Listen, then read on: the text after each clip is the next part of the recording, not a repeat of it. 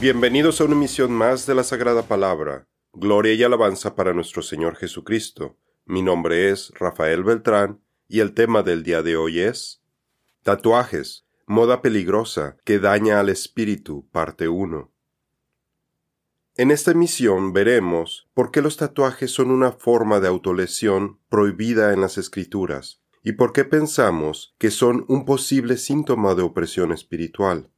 También veremos algunas consecuencias físicas y espirituales de los tatuajes, los daños a la salud que provocan a corto y a largo plazo y cómo afectan las vidas de las personas que caen en la trampa de esta moda peligrosa, promovida por el sistema corrupto de valores del mundo y por Satanás.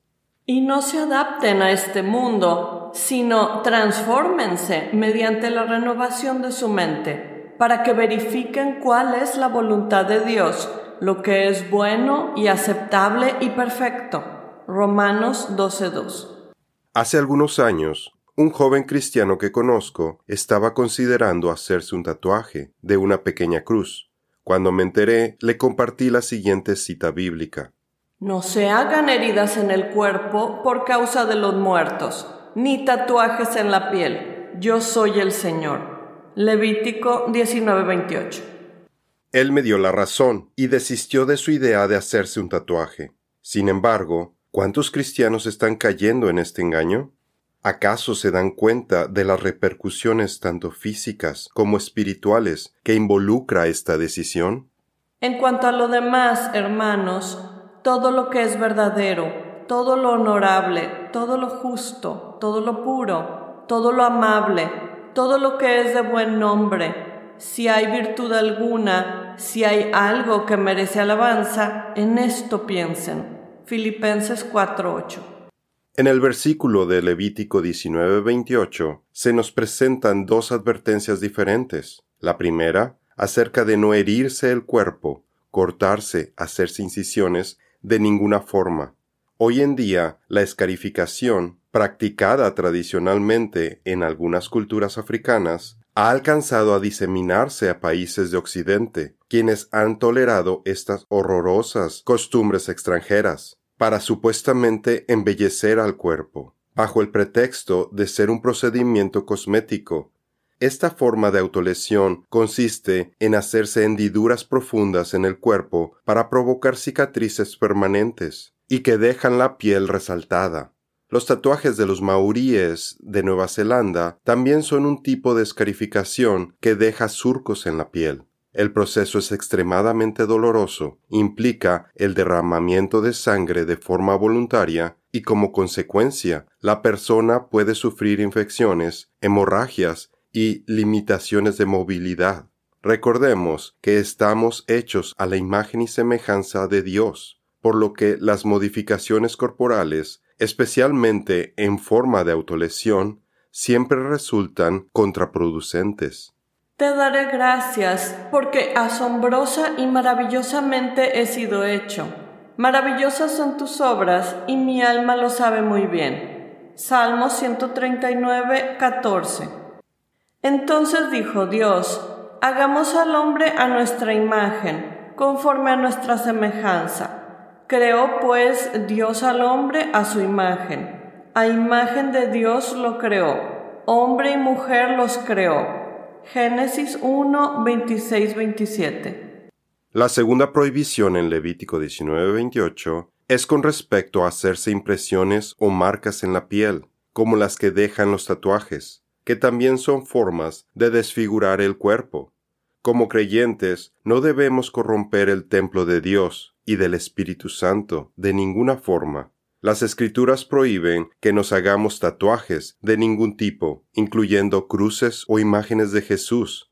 Esta no es la forma de demostrar nuestra devoción hacia el Señor. Al contrario, es una abominación. Además, el segundo mandamiento nos dice que no hagamos imágenes de nada que esté en los cielos, y ahí está Jesucristo. No debemos hacer imágenes de Él, y mucho menos en nuestro cuerpo. Nuestro amor es manifestado por nuestra obediencia a su palabra, no por tatuajes. Y si quiere andar evangelizando, portando mensajes en su cuerpo, puede mejor optar por utilizar alguna playera que contenga el mensaje bíblico que usted quiera comunicar.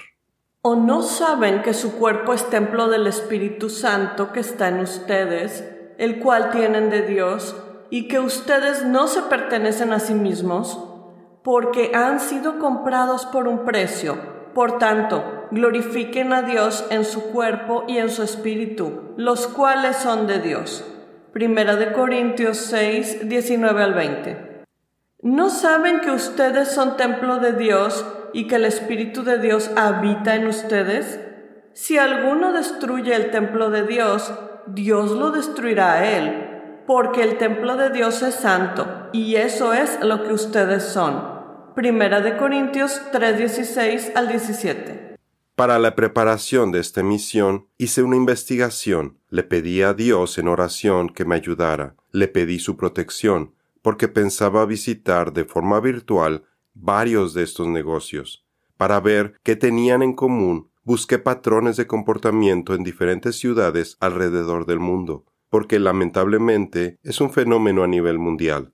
Este tipo de estudios siempre son difíciles, porque son temas oscuros. Sin embargo, lo considero necesario ante la problemática de la proliferación de estos negocios, la actitud pasiva de los gobiernos para regular esta práctica, y porque cada vez vemos que más personas caen en este engaño. Por tanto, necesitamos cuidar al rebaño del Señor, porque las bestias salvajes andan tras las ovejas. Sean de espíritu sobrio, estén alerta. Su adversario, el diablo, anda al acecho como león rugiente, buscando a quien devorar. Primera de Pedro cinco ocho. El mandato de no autolesionarse. Durante los últimos años, el sistema corrupto de valores del mundo ha estado promoviendo diferentes formas de autolesión, desde las perforaciones, piercings en inglés, hasta lo que se ha vuelto más popular, los tatuajes. Antes, el tatuaje en la cultura occidental era una práctica entre presos, y ver a alguien tatuado lo identificaba como un criminal, ya que era una forma de iniciación para nuevos miembros del crimen organizado, como los yakuza de Japón.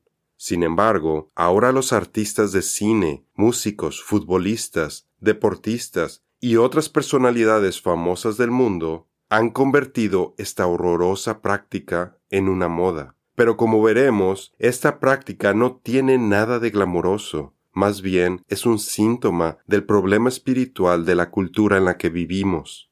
Ustedes son hijos del Señor su Dios, así que no deben hacerse heridas en el cuerpo ni raparse por causa de un muerto. Deuteronomio catorce uno.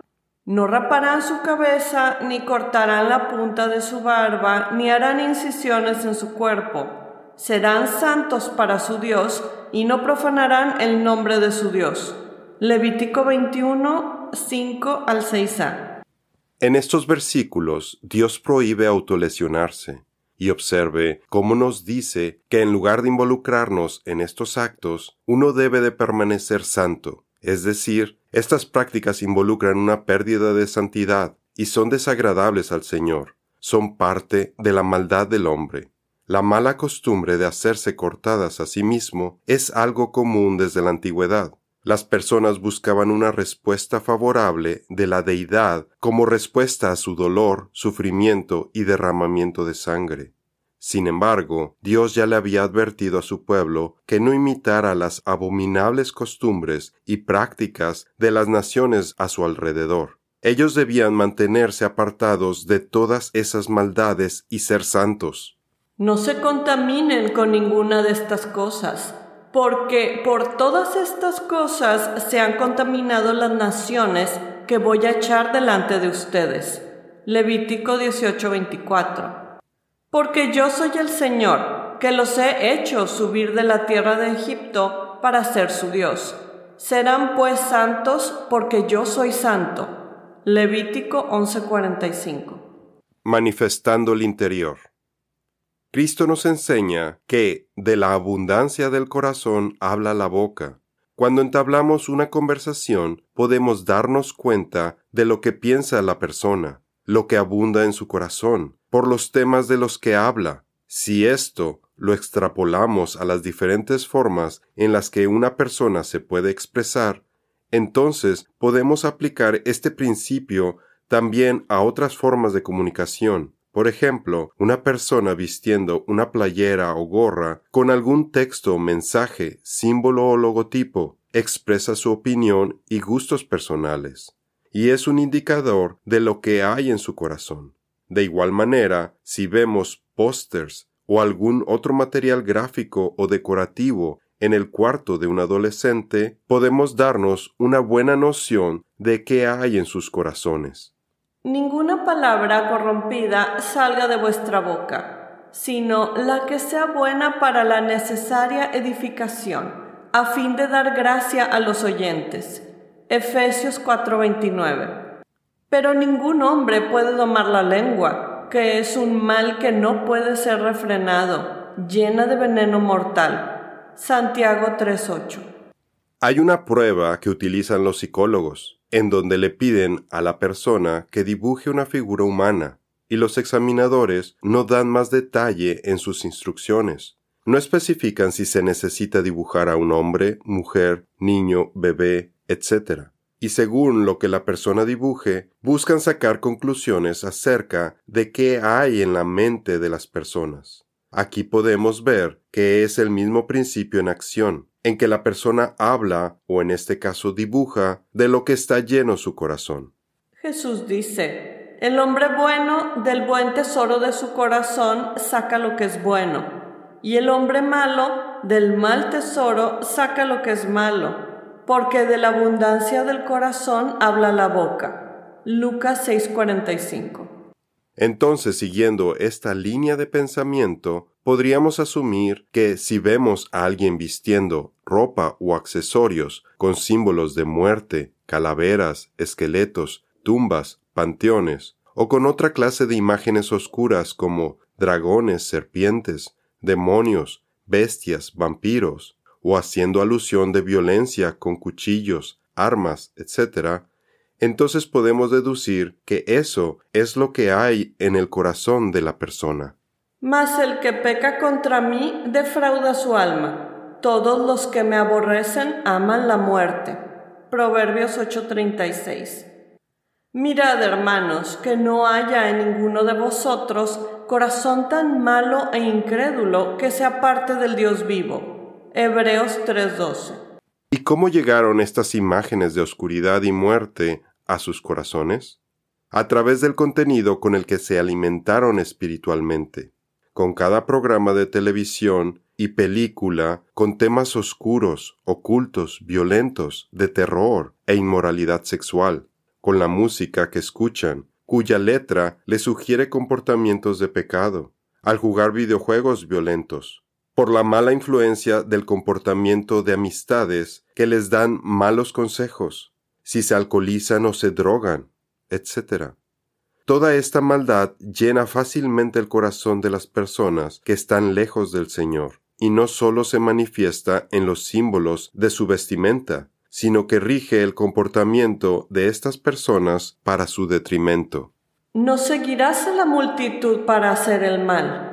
Éxodo veintitrés dos a.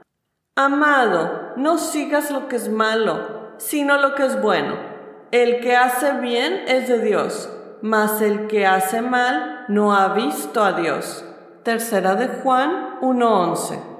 No se dejen engañar. Las malas compañías corrompen las buenas costumbres. Primera de Corintios quince treinta y tres. Pienso que los tatuajes son una forma en la que este problema del corazón endurecido y oscuro ya escaló, a tal grado que pasó de ser algo maligno que acosaba con influencias externas y que no se corrigió de manera oportuna, a ser algo que causa opresión espiritual de manera interna, y se manifiesta de forma visible como un tatuaje. Este problema llega a ser tan grande que quienes padecen esta forma de opresión espiritual están dispuestos a sufrir el dolor de tatuarse estas imágenes en sus cuerpos.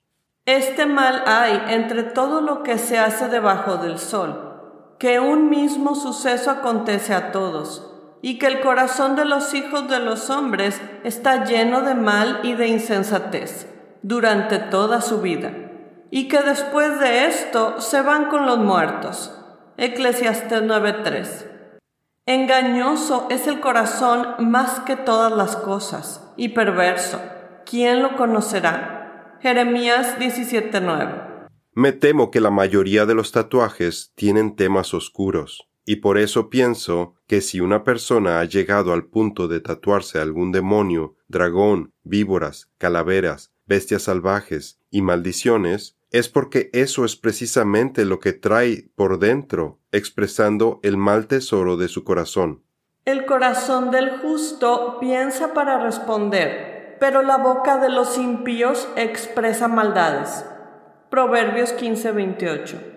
Generación de víboras, ¿cómo podéis hablar bien siendo malos?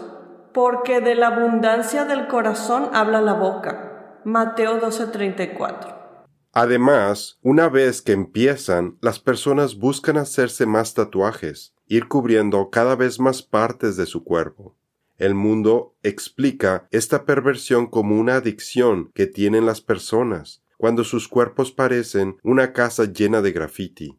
El Internet está lleno de muchos casos de personas que han llegado al punto de ya no tener espacio en su cuerpo en donde les falte tatuaje.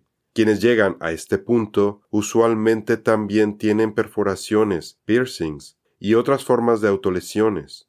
Y hay quienes, a falta de piel que tatuar, han llegado a tatuarse la parte blanca de sus ojos, a pesar de que se les ha advertido que es muy probable que esto les cause ceguera. Pero esto no parece importarles, y como quiera se hacen estos daños a sí mismos, y han quedado ciegos. Pero los malos hombres y los engañadores irán de mal en peor, engañando y siendo engañados. Segunda de Timoteo tres trece. Las autolesiones por los tatuajes son un proceso gradual. Recuerde que el enemigo suele empezar por cosas pequeñas, un tatuaje pequeño con un tema inocente. Sin embargo, esto es solo el inicio de una nueva forma de opresión espiritual. En nuestro siguiente estudio veremos las implicaciones espirituales que afectan a las personas que se tatúan. También veremos las afectaciones en la salud de las personas tatuadas, entre otras razones por las cuales recomendamos que se mantenga muy lejos de los tatuajes y que ayude a sus conocidos para que no caigan en esta trampa del enemigo. Para que Satanás no gane ventaja alguna sobre nosotros, pues no ignoramos sus maquinaciones. Segunda de Corintios dos once. Esto es todo por el día de hoy. Los esperamos en nuestra siguiente misión. Que Dios los bendiga.